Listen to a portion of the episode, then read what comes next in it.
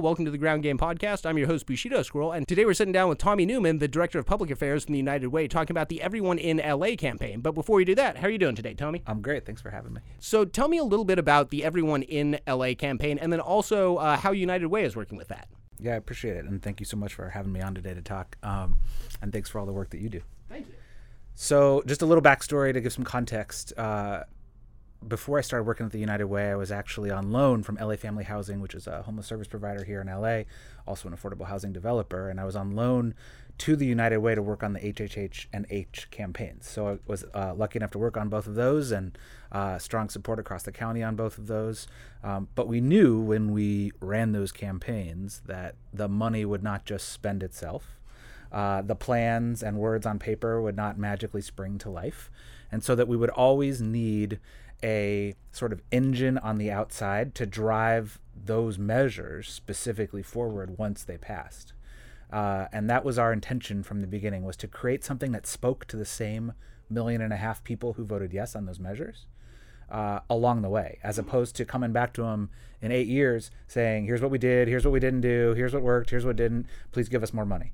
Because remember that HHH uh, will fund a discrete amount of housing construction. And when we get to that, when we spend all that money, we spent all that money, whether or not we get to the goal, which is a real challenge for us. And because that's about. separate from the, the permanent sales tax. That's right. And then the sales tax, which is a quarter cent, expires after 10 years. Um, so that one also uh, has a shelf life on it. And in both instances, we need to have an active conversation every day about how those dollars are being used. Can they be used uh, more efficiently? Can we stretch them further?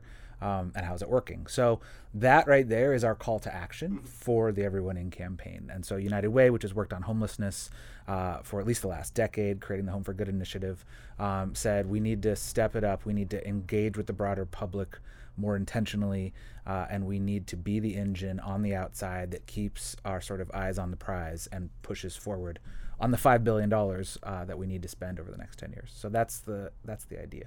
And and what kind of success have you been finding at like City Hall and with the mayor's office? Because when it comes down to it, they're the they have the power of the pen, the power of the purse. So I assume they're the ultimate target for for any push that you're doing. Yeah. So I would uh, think of this in a couple ways. In the context of HHH, which is the one that builds housing, the key linchpin in that is each one of the 15 city council members. Because as currently constructed, the only way you can get dollars from HHH to build a building is to have a letter from the council office. Technically, it's called a letter of acknowledgement. So they could just say, We acknowledge this project. Here's the money. Go get them. It's not usually how the letter is used. Instead, the letter tends to be uh, we like this, we support this project uh, in every way, shape, and form. We feel confident that this project uh, is not going to get us in hot water, um, and they use it as their key point of leverage. So, that right there for HHH is the focus of our energy. And I was going to say, the LA Times did some reporting a couple weeks ago on these, these letters specifically and found that a lot of them are being sat on. They're not really being used as kind of like leverage by the, the city council asking for concessions. They're just kind of getting buried. Um, and I was wondering what your guys' experience has been with that so far. Yeah, so the thing about the letter is it existed before HHH. Uh, it's something that the city's housing department put into place a number of years ago, I think almost 10 years ago now, uh, as sort of. Uh, I, th- I think it was good faith once upon a time to create sort of a standard to say, um, okay, everybody has, you know, we've done the community engagement, the buy in is there, we're not surprising people, we can move forward. I'm not so sure that it's been used in good faith since then. Um, the the letter is entirely subjective. What you would hope is that there'd be an objective set of criteria. You did community outreach meetings, you notified these people, you took into the, the, into account these things. Here's your letter, carry on. That's not the way it works. In some districts, the letter is used almost entirely about how the building looks. In some districts, the letter is used uh, to shape who gets to live in the building. So, what's the target population for the building? So, you really have to, as a supportive housing developer, understand the sort of power mapping around your site and all those variables each and every time because no two buildings are the same. That's what makes the letter challenging. So this isn't really just a fight across the city. It's actually a fight across uh, 15 almost independent districts for That's each right. council member. 15 little mayors, as they're often called. And all of these, and for anyone who lives in LA, you know that none of these districts are homogenous. They're all wildly different and divergent. So it seems like you would have within there, like the certain power players being able to like step on toes and stop stuff from happening. Um, but this is for uh, just permanent supportive housing, like stuff that's going to be built. What about temporary and emergency housing? What's been going on on that front? Yeah, it's a great question. So there are a few different buckets. There's money in HHH to build facilities. So homeless service facilities that could be short-term, interim housing, that could be uh, storage, that could be uh, showers as long as they're permanent. Um, that's the condition of the bond funding. So the trailers don't count because uh, those can, you know, be rolled away. The tents, depending on how permanent the tent feels or or is, uh, determines whether or not we could get HHH dollars in there for it. So that's the first threshold that we have to think of. Um, in the context of increasing the number of shelter beds that are available, which we certainly need to do. Um, the most recent development on that is the mayor's proposal to spend $20 million in capital costs, not the operating. The operating dollars would come from Measure H from the county But but getting them built would be for that 20 million. for that 20 million. Um, and so that's important, and we need to increase the supply of uh, interim and shelter beds that we have. What we don't, what we need to balance, and what's important that we don't forget, um, is that we need to balance how much uh, dollars and energy we're putting into these short-term beds versus increasing the supply of permanent housing, whether that's supportive housing or just regular affordable housing. Yeah. Um, so that's the tension that we need to all keep front and center because don't forget that to put one of to create a new shelter bed costs you uh, about fifteen thousand dollars on average, and then the operating cost for that bed annually going forward is fifteen thousand dollars a year. So, and that's with and and let's break that down. That's forty bucks a night. Mm-hmm. That's the that's forty bucks a night for a bed, which is pretty cheap, mm-hmm. and that includes the case management, the supportive services, the the support that you need, so that that bed doesn't become purgatory for someone, mm-hmm. where they are stuck in a cycle forever. You need to be able to have that bed be the shortest stay possible with the transition into permanent housing as quick as And as things stand now, from what I understand in shelters, you generally have a bit of a limit on how long you're supposed to be in a shelter. Like they don't really want you in there for permanently for a year. It's for a, few months to get you on your, your feet and then out the door. Is that process working? Like are people going from shelter beds to permanent housing or are they ending up back on the street? It's not working. Uh, the the ideal is that you're there that those beds are turning over somewhere between two and four times a year. So that means six months to three months, three months to six months, if we did it in a more logical order. Um, that somebody's on that bed and then they're into permanent housing. What we're seeing is more like a year. Uh, somebody's been in that bed for a year, fundamentally because we don't have a place uh, where that person can go live. Even with a Section 8 voucher or some other sort of long term subsidy, rent subsidy, um, people still can't find a place to use them. We have thousands of people who are holding rent vouchers but can't find an apartment to use them. That's a bigger challenge. here. Yeah, I think over a million people applied for the last round of, of Section 8 just just here in LA County, not even across the state, but just here in LA over a million people applied and I think 10% of them or something actually got them. It's an insane waiting list. Um, and I want to see before we talk about LA uh, in the context of what other counties are doing because Orange County has had a series of starts and fits to try and get more supportive housing, temporary as well as the others. The the plan they seem to have landed on is shipping a lot of people out to a closed down school. And that's the sort of thing that I don't think we want to see here in LA. Um, so how are we going to make sure that like the plans that work here in LA don't push out to other um, uh, counties around us, like don't have unintended consequences that make Orange County a worse place for somebody to be homeless? Bingo. Yeah, you're, you're exactly right. Um, while we do have a massive crisis on our streets, uh, and the, there's no sugarcoating that or two ways to look at it, what we should be proud of is that we have built a system and we have a set of strategies that is as it should be. And when I say that, I mean we have over 65 nonprofit service providers who work across LA County and they are all knitted together through a shared sort of system of information, um, as opposed to the old days where each one had their own list with their own set of criteria and it was one giant mess. Um, it took us about the last six years to build out that system so that all those service providers were linked together. And, and this is what's called CES, right? The County Engagement System. Coordinated Entry System. There we go. Which was yeah, a lot of acronyms acronyms in this work. I, I, just learned about that one this week. I didn't know about it, but yeah. uh, Jessica, one of our team members, talked to a woman who develops supportive housing and affordable mm-hmm. housing, and was like, "Yeah, somebody needs to be in CES," and it's like, "What's that? Mm-hmm. Oh, how do we get people into CES?" But mm-hmm um, that's helped fill in a lot of the holes in the county in general. Um, what needs to be changed in that to make it more effective? Like, no, what my, do you guys want to see? My point was going to be uh, that Orange County doesn't have that. Uh, my point was that uh, we are years ahead of where Orange County is mm-hmm. in building out a system that can actually help connect people with permanent housing. Um, that we are years ahead in sort of identifying the core priorities of what we want to do, which is permanent housing placement, and then figuring out all of the funding streams and land use changes that we need to make. So I would say that Orange County is at least five to 10 years behind where we are in LA. Mm-hmm. Now, their scope of their challenge is much smaller than ours partially because they've pushed a lot of folks out of Orange County and into LA County yeah. for many years, uh, in the same way that uh, some of the smaller cities in LA County have pushed them into the city of LA. Mm. So we always have to think about that and, and understand what the drivers are of this issue. Um, but we are in a better place because we have better a better structure in place with more thought out strategies, uh, which is a good thing. And and how does the rest of the counties kind of look overall? Is LA County uh, very far ahead? Um, how do things look in San Francisco? Are they developing these sorts of systems across the state? Yeah, it's a good question. I would say that LA County uh, and the city of LA is both uh, further ahead and further behind, if that's possible. Further ahead in in um, having this be the issue. Uh, it's being talked about at every level of government. It's being talked about in every community across the city and across this county. That's unusual. That's unusual for this issue. That's unusual for Angelenos. with the.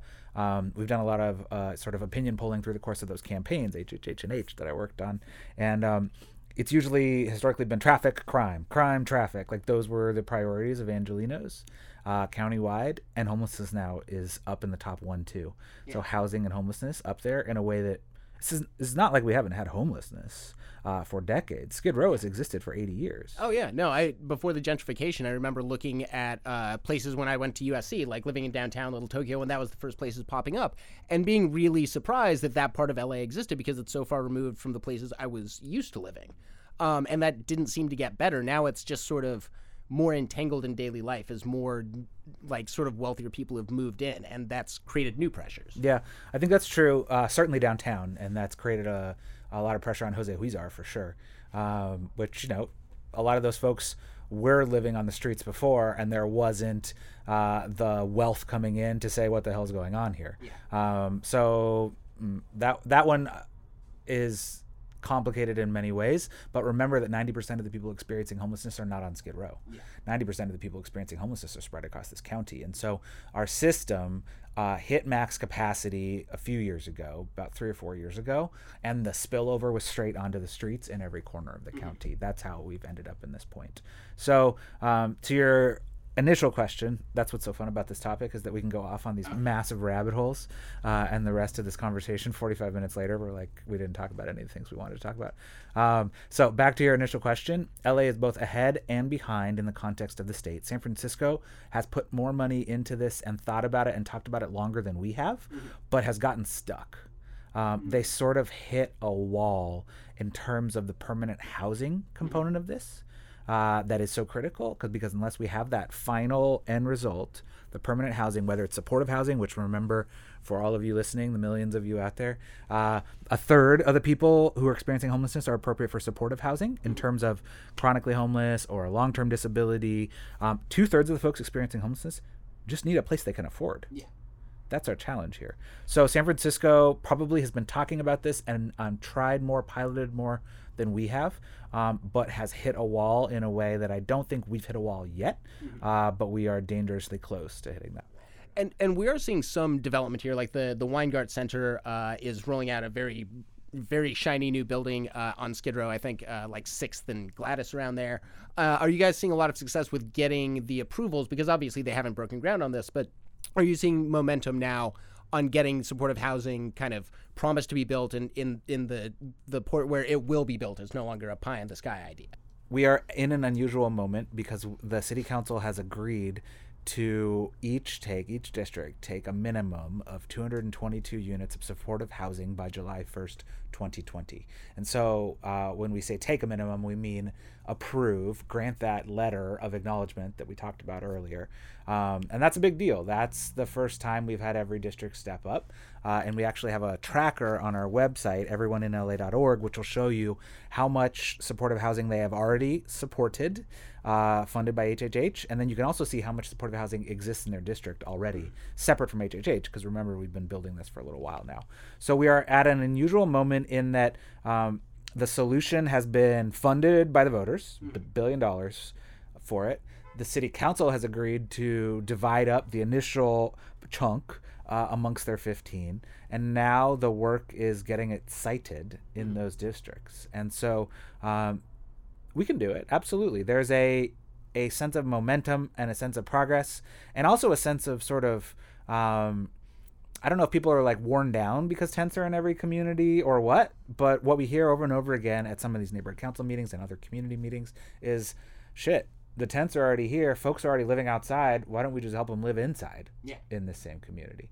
So I think that we are at an unusual moment. We make way too big of a deal out of the NIMBYs and the local opposition. Uh, we conducted a poll, United Way conducted a poll of countywide voters a few months back because we wanted to dig into this a little deeper. And so we asked voters, June 2018 primary voters. So remember, these are not normal people who vote in primaries. Uh, these are the ones who are unusual um, when you look at turnout. Uh, and so we asked that universe of people um, would you support housing for homeless people in your neighborhood? We didn't ask them, would you support supportive housing in your community, since nobody knows what supportive housing is. Um, we wanted to not hide the ball and play it straight. And so we said homeless people, which uh, to all of the stereotypes attached to that one, um, everything you can imagine. And then we said neighborhood, because that's generally perceived to be closer and tighter in than community, where people are like, oh, yeah, community, that could be 10 miles away. Yeah. Um, 69% of those June 2018 primary voters said yes, Yeah. I would support supportive housing in my neighborhood for homeless people.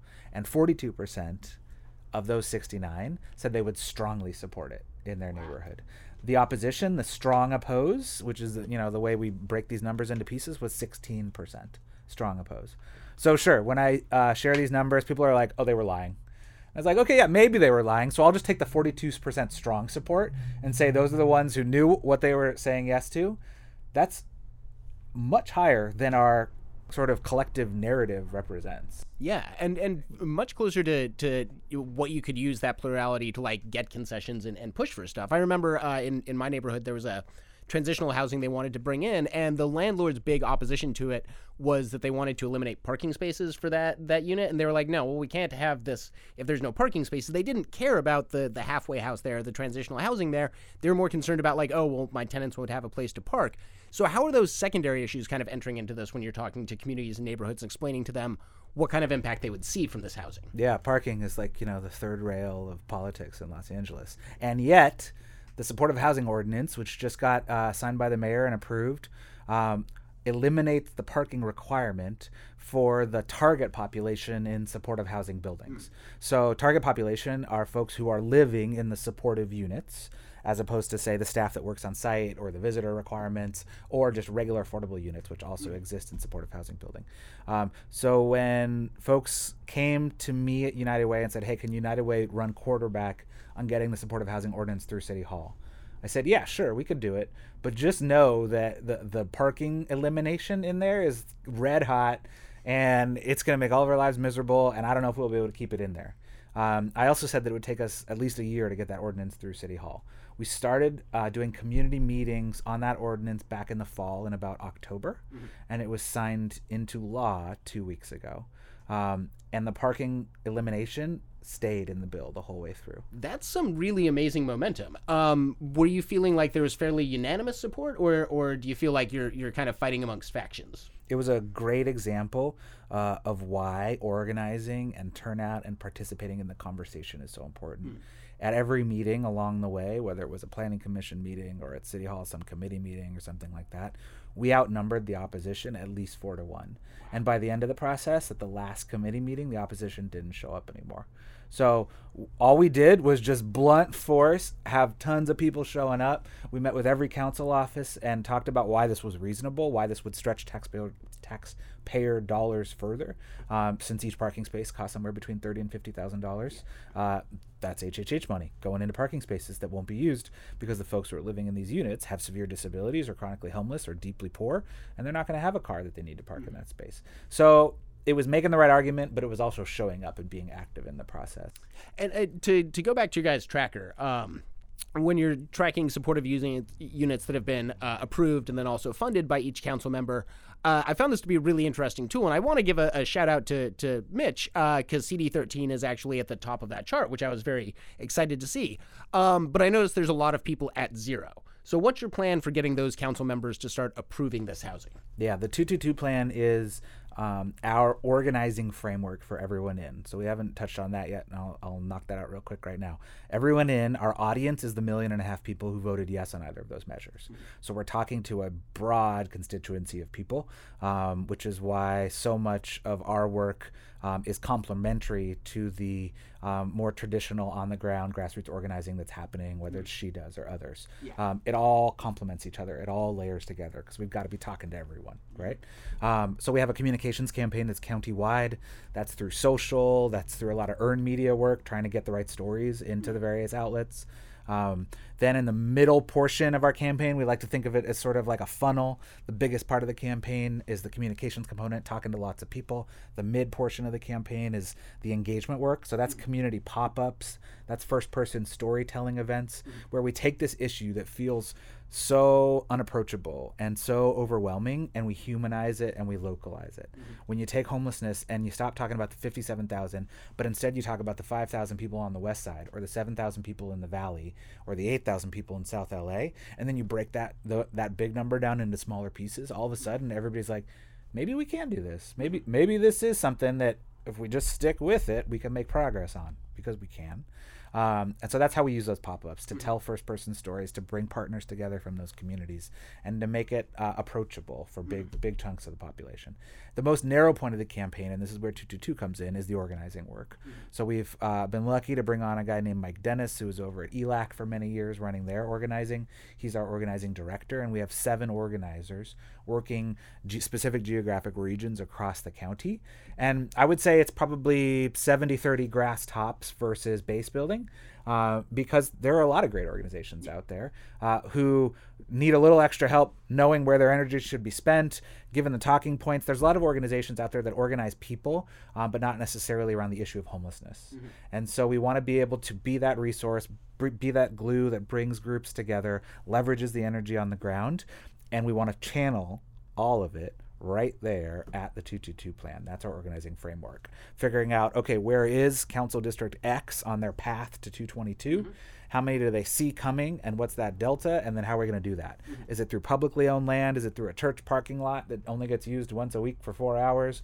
What What do we need to do to piece that together? Mm-hmm. Um, that is our call to action for our organizers on the ground. And I, I wanted to touch on this a little bit because we've we've started, uh, especially with the the uh, LA City Council plan that passed, uh, lowering the requirements for making a motel into temporary shelter, um, and also looking for you know uh, fallow land, as it were, that could be be used for that, and sort of like doing our own little uh, survey around our area of town. But how are you guys utilizing the like on the ground grassroots uh, resources like ground game? Like, what are you, what marching orders are you giving to those groups? Yeah, it's critical that we build the momentum. Let's start with let's just start with city owned land. Yeah. Right? The low hanging fruit. It's really hard to organize around a piece of privately owned land because uh, in doing that, you significantly drive up the value of that land. If somebody owns a you know dumpy lot or a vacant piece of property, and all of a sudden they're like, oh shit, everybody wants this to build supportive housing, double the price. Yeah. Right? Like we don't want. L- it, LA City Hall has deep pockets. um, we exactly right. HHH dollars. Oh, a billion dollars out there. Price just went up. Yeah. So land that's already owned by the public is the low hanging fruit and we need to make sure that we have squeezed every ounce out of that land that we already own, whether it's the city of LA, LAUSD, which is the largest landowner in the county of Los Angeles, the county, the federal government. Um, let's make sure that we leave no stone unturned on those pieces of land first. I mean, the city owns 135 parking lots, and so far made has made about 10 of them available for housing. So that's our low hanging fruit. We should all be focusing in on those pieces of land, and we should be organizing around those pieces of land and pressuring those council offices, letting them know that the support is there. Remember, these council offices, yeah, they need to be pushed, but they're also desperate for wins and solutions. Yeah. We got this billion dollars out there, which would be a scandal if we didn't spend it. Uh, we have this massive crisis that they're all getting hammered on on a daily basis by every one of their constituents. What's going on with the tents? Why aren't you fixing this now? So that pressure is there. Mm-hmm. We need to almost give them the outlet, the solution right in front of them, and make sure that that path to victory is there. So my call to action for both for my organizers and for anybody out there is whatever community you're in, whether it's the West San Fernando Valley or the Central LA area, figure out where the publicly owned land is, and then ask that council office why it hasn't been made available for study at least mm-hmm. because that's the first step is a motion from the council office to study the piece of land to make it potentially available uh, for either supportive housing or crisis housing bridge housing. Um, there was actually three motions that went in on friday. One from mitch uh, in regards to a city-owned parking lot in hollywood um, to study it for 100 beds of crisis housing. Uh, Paul Krekorian put in, in the, he's the Studio City sort of East San Fernando Valley guy, uh, suggested eight pieces of city land for study. So again, momentum, momentum, it's there. We all just need to keep throwing kindling into that fire and get that thing roaring as much as possible. And it seems like the the powers that be and kind of the bureaucracies that run out of City Hall are becoming more attentive to this. Uh, the LA Times again had some great reporting on money that the city uh, a few years ago decided to not spend on homelessness and instead put to city services, which generally meant the police. Uh, but they're also looking at PATH has, has been leaving a lot of money on the table. Um, and what how have you guys been tracking that and figuring out whether or not the city is actually doing what they're supposed to be doing with those funds? Yeah, it's a great point. Um, the city historically has invested very little of its general fund money into this issue. Um, it has looked to the county to spend the dollars. Uh, the money that has been spent on homelessness or the funding of housing historically has been federal money. Um, and so that's a, a really important angle for all of us to hold them accountable on. I mean, I was having a conversation with somebody recently, and I think that there is um, ninety million dollars in this year's budget uh, for all things uh, related to Vision Zero. Um, Vision Zero is important, Yes, I, a- as a cyclist and a pedestrian, very important. very important. Um, and I'm not here uh, to rip on Vision Zero uh, with the number of deaths we have on our streets and traffic fatalities. We got to focus on it. 90 million for Vision Zero, 20 million out of the general fund for homelessness. Yeah. Well, and they'd also been dragging their feet on Vision Zero for several years. It wasn't until somebody really got on Garcetti's case that it was like, okay, we'll finally fund it, and they're not going to make up for the money they haven't spent, which seems like something they keep doing, where they wait several years, drag their feet, and then finally fund it fully. But it doesn't seem like that fills in the backstop. Like there's money that wasn't spent, and there's there's harms that we can't solve with that strategy. How do we get away from that? Like, how do we make them spend the money right the first time? Yeah, it's a great question.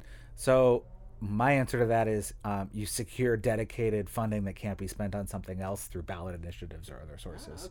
Um, we all would be uh, fighting for the rest of our lives in every budget cycle for the sort of crumbs, scraps, and other pieces. Um, that's a pretty painful existence. And so many of us in the um, homelessness advocacy space many years ago started saying dedicated revenue, dedicated revenue. And we said that for a long time. And all of a sudden, that moment has arrived. H dollars can only be spent on the strategies outlined in the authorizing legislation. HHH funds can only be spent on capital construction for, for related, for homelessness related uses. Um, honestly, that's the only way you protect money in a budget. Otherwise, you're just going to be down there scrounging in the mud, fighting for dollars against all the other needs uh, that ha- are just as important. Vision Zero, for example. Yeah. And now that uh, the illustrious Dr. Ben Carson is the head of HUD, Who's coming to town in two weeks to see what we're doing on homelessness in LA? Get excited. that's gonna wow. yeah, it's really going to be helpful. Yeah, drink a lot of coffee before that one. um, but he, I, I assume you guys are anticipating there's going to be a drop in federal support. Um, we're already seeing that outlined in kind of Trump's visions of what his budget wants to be. Fortunately, Congress hasn't swung that far to like defunding all that stuff, but it looks like In fact, uh, the HUD budget went up. Yeah, no, it's uh, it's Uh, like we've we've actually had more progress on the federal funding uh, front than we did under uh, President Obama in his final years.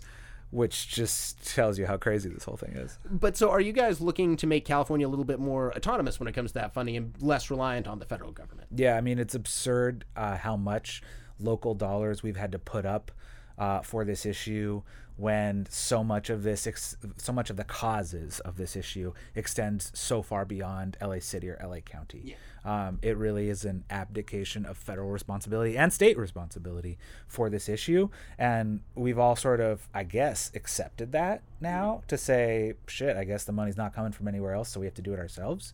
Um, but I, I don't think we should ever accept that because uh, homelessness, specifically our topic today, but poverty in a larger sense, is the failure of many systems. It's the failure of our healthcare system, our education system, our criminal justice system, our housing and land use system. All of those things extend well beyond just city of LA Yeah. or county of LA, which is why we need those dollars uh, from the federal government, why the Medicaid expansion was so critical and one of the best anti poverty tools we've had in decades. Um, we need more of those things. We need to get more money out of Sacramento uh, since so many of the folks we have in LA County are pushed in from other counties or as the result of legislation that Sacramento has passed and then left us holding the bag on.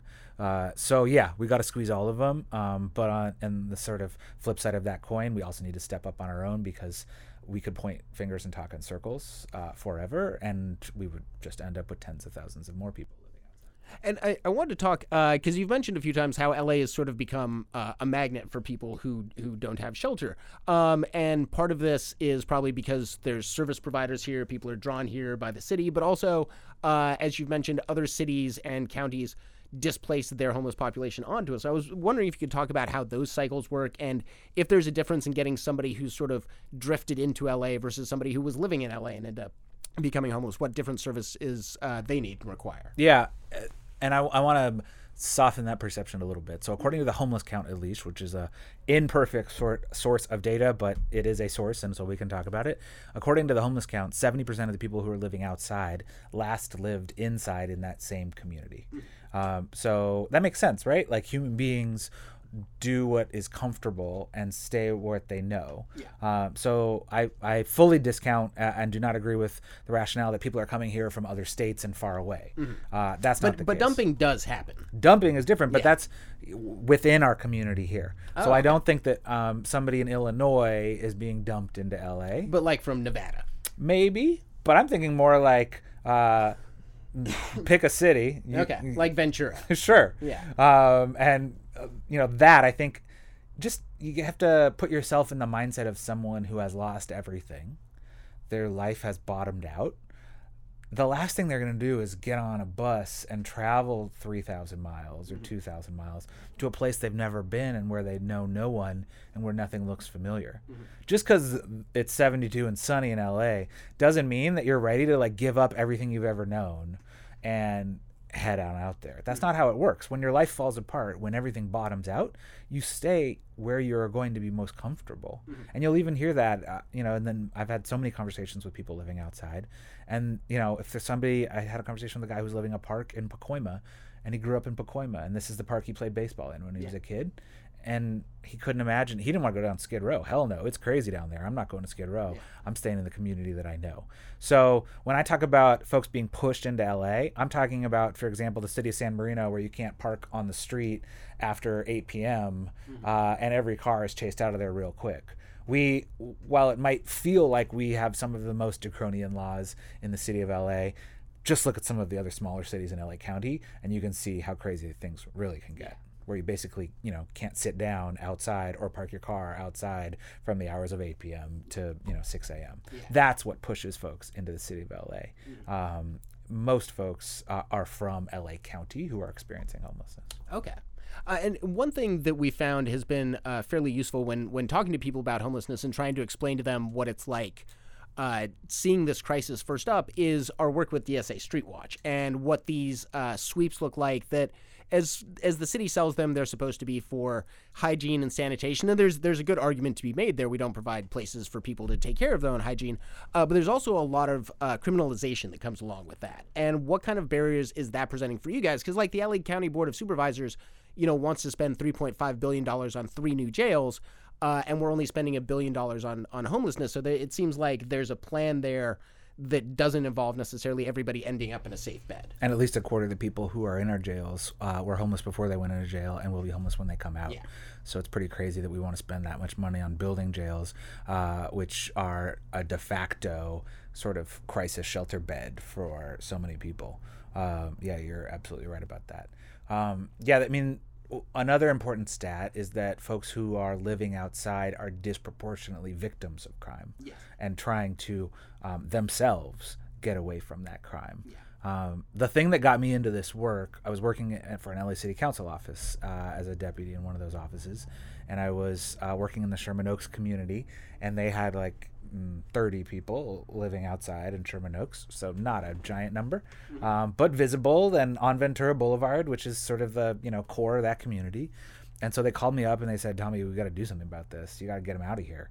And I just uh, wasn't going to call up LA, the LAPD senior lead officer and say, hey, can you get out here and you know move these folks along because it's not a solution. And so what I worked with on that Sherman Oaks community was to raise twenty five thousand dollars to enter into a increased outreach contract with LA Family Housing. So now, whereas they used to have somebody who would roll through mm, once or twice a month and do outreach to these folks, um, we had a dedicated person coming two to three times a week uh, into that same community and working to try to get these folks entered into CES. Remember, that's the first step, um, and then help get them matched into permanent housing. So, what I've seen over and over again is that communities, whether it's Sherman Oaks uh, or Hollywood or anywhere in between, also don't really buy the law enforcement based approach. Most people, we did a, as a component of that poll where I had the 69% of people support supportive housing in their neighborhoods.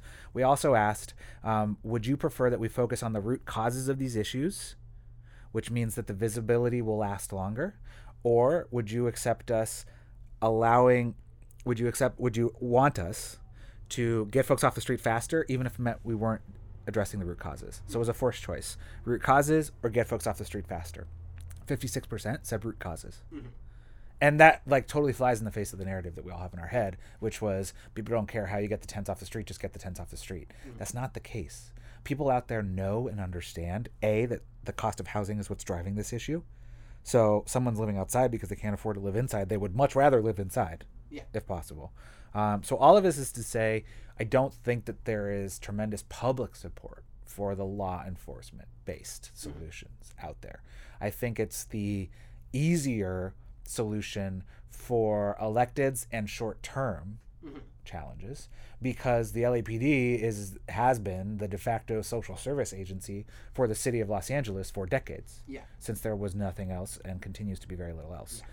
Now, for the first time ever, we have um, a coordinated outreach and engagement strategy with enough bodies on the ground to cover every region of this county. And would these be uh, what are referred to as hope teams, or this is uh, other um, kind of parts of, of that? Yeah, uh, no, it's a good question. So no, not hope teams. Hope teams um, are a piece of this, but the the one that's at the largest scale are called MDTs, multidisciplinary teams, which are run out of the county, um, which don't really have a law enforcement component to them, um, and are instead uh, rooted in sort of best practices, case management, and social services, um, which is what you want.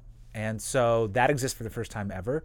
Um, they've only fully staffed up over in the last like couple of months, so we need to give them some time to build relationships and be out there on a consistent basis because that's how you do this work. Um, but swirl everything I, together that I've said. Um, folks out there don't actually buy the law enforcement based solution really works. We finally have an alternative to the law enforcement based solution uh, for the first time at a countywide scale. So now we just need to do it, and we need to do it for a while. Okay. Uh, and and uh, I wanted to ask real quick, what kind of because you've mentioned kind of the opposition, but we haven't really gotten a clear picture of them because it seems like, as you mentioned, when you talk to folks on the street or like do public polling, most people are you know do not want homelessness to continue and want to do something to fix that. Uh, but who are the opposition and what what are their main points of opposition? They don't like that you're spending the money, that you're building the buildings. They just think people like living in tents. Like what exactly is, is or where exactly are they coming from? Yeah. So the opposition, it, there is almost none to uh, in the homelessness space. There really isn't. Building short-term, interim housing solutions, whether that's crisis housing or bridge housing, um, that one is harder to do than supportive, but but can still be done. Um, the opposition is to the more macro land use changes that we need, which drive this issue. So everybody's like, homelessness, gotta gotta solve it. Okay, you're telling me we need supportive housing. Okay, fine. You're telling me we need safe places for people to sleep instead of the street. Okay, fine. And then when I take it one step further, and when I say, you know, our housing crisis is our homelessness crisis. People always look at me and say, hmm. And I was like, so you know what that means, right? We need to build a lot more housing of all types, especially the the sort of uh, low income to very low income brackets, that 500,000 unit gap that we have in low income uh, housing, housing that is affordable to people with low incomes. People are like, ooh, okay. So what does that look like and what does that mean? Mm-hmm. That means building a lot more housing. Mm-hmm. That's where our real challenge is. That's the fight that most people don't want to get into mm-hmm. because it's messy and it's complicated. I mean, the 35 community plans across the city of Los Angeles are being revised right now, some of them for the first time in a long time. And so far, the results are not that promising because they are not creating additional capacity or density in very many places. When they are doing the new Expo line plan along that corridor, they've barely increased the amount of housing that can be built in the exact places where it should be built along a really nice light rail line that runs from the beach downtown. Like we should be building a shitload more housing along there in ways that respect the neighborhood character, that are close to the stops, whatever. We can do all that. We have plenty of ways to do that. That's our biggest challenge. That's where the real opposition is. And until we drill into that issue, we won't have the places for people to go off the streets. So it, it seems like there's a couple of end games for you guys here. One is is for people who require and are going to require kind of lifetime services because of um, a, a permanent disability or some other thing. They're kind of a little bit easier to square away once you've gotten that that supportive housing. For the seventy percent of people who are really just on the street because they're probably working but don't have enough to pay for an apartment uh, where's the push go from there? Because you can get them into a house for a bit, you can get them on Section Eight, uh, and then in a few years they'll probably be making enough where they won't, they, they'll fail the means testing. So how do they not end up on the street again? Yeah, I mean that's the conversation that we all need to be having uh, right now. That's the conversation that we need to be having in the context of the community plan updates, in the context of legislation in Sacramento. Um, how are we? Because it's this is it. This is the moment. This is this is when we connect those dots between homelessness and housing, um, which has always been the case, uh, but now is the case in a way that's more visible and obvious and um, urgent than it ever has before that's the conversation that all of us should be having. So, yeah, we need to figure out how to get thousands of people off the streets quickly. But equally part of that, if not more important, is the conversation about what are we building and where? What are our land use priorities? Where are we willing to have a five-story building instead of a single-family house? Where where can that happen? Because if we don't have that conversation, uh, then we're ultimately we're gonna be stuck. And it seems like that's also going in sort of fits and starts at the state level because SB 827 was the big um, kind of kerfluffle for a bit and then died rather unceremoniously in uh, in committee at, at, its first vote um, after lots of money was spent on it.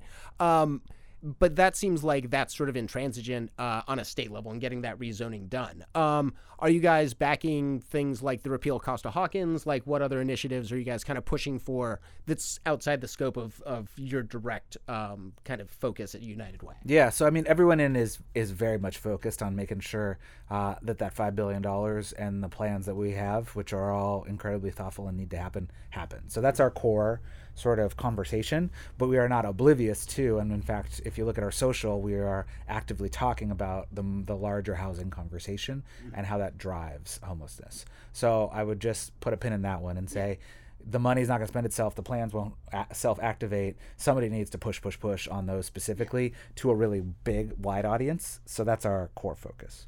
Um, in the context of uh, Sacramento legislation or statewide les- legislation, um, we are starting to engage more in that conversation. Um, we took a position in support of SB 35 in the mm-hmm. last cycle, um, which sort of takes the hammer to local cities that aren't producing housing, yeah. which is the large majority of them. Um, that was uh, sort of a new step for United Way and a new step in this space. Uh, so we're starting to dig deeper into that, um, figuring out how we keep naturally occur- people in naturally occurring, occurring affordable housing, critical critical, right? Because we're not going to be able to subsidize our way uh, out of this. If we're if we're 500,000 units short of housing that is affordable to people, whether that's publicly subsidized or just naturally occurring, um, we, don't have the public dollars or the public will to spend that much money to build that much housing. Um, so we need to figure out how we use the tools of the market that still creates actual affordable housing um, and everything beyond, whether that's rent control or whatever. Uh, because yeah, that's a huge issue for us. But we need to fundamentally increase the supply um, in, using lots of different ways. I'm not just talking about sort of like EMB build, build, build. I'm talking about strategically increasing the supply um, because otherwise we're stuck. Yeah, and it, it, it seems like this is um, outside of just LA going to be a much bigger uh, struggle across the entire county because LA County is is you know bigger than forty states and an incredi- incredibly heterogeneous place. Uh, but for people who are interested in getting involved uh, in the fight, how can they connect with you guys? Yeah, great question. So if you sign up for our uh, email blasts on everyoneinla.org, um, you'll get sort of activations and call to action. Um, and then there's also a way to sign up for trainings if you want to sort of be trained in the language of supportive housing siting and homelessness and all the stuff we've been talking about here today. This has been like a mini training of sorts, uh, just to really be able to wrap your mind around what these challenges are and what the solutions are. Um, you can also sign up for that on our website, and Mike Dennis or one of our organizers will follow up with you and say, "Hey, we got this thing coming up in this area in the next few weeks. Hope you can be there with us. You want to be at a training? We got one of these." Um, so yeah, we're trying to create those opportunities, uh, and really in the context of this fight. Yeah. Excellent, very cool, and uh, and uh, you can always follow them on Twitter at at everyone in LA. Uh, I do, and it's got some really like it, it's good to, to keep up with what's going on on the ground. And one thing we briefly touched on, but one thing we're working on more at Ground Game here is pressuring neighborhood councils to spend money because they get over the hundred neighborhood council about four million dollars a year. Right now, they're about to leave two million dollars of that on the table. Uh, so we're we're looking to get people to show up at neighborhood councils to pressure them to spend money on things like temporary showers, hygiene kits, basic sanitation, fresh socks, just little things that will make people's lives easier. But that doesn't happen if you don't show up and and tell those people to spend that money. So Tommy, thank you very very much for joining us. Uh, any last thoughts you want to leave us with? I just uh, really appreciate the focus that you guys are bringing to this. Um, it it's a running joke that uh, on the Everyone In campaign we are trying to get everyone in, uh, and you guys are clearly in, and so we appreciate your work and uh, look forward to continuing this fight together. Excellent. Thank you very much. Also, if you appreciate the work we're doing at Knock, we now have a Patreon set up. We're trying to get to the point where we can actually, you know, pay some of our writers who are doing this amazing work. I hope you're checking out our coverage of the the tenants fights with shady landlords, the fight for criminal and racial justice in the city, and basically all of our muckraking goodness. As always, you can head over to Crowdsource and you can always drop Ground Game a sustaining donation, which we would really, really appreciate. Anyways, thank you guys very much. Never lose your sense of outrage.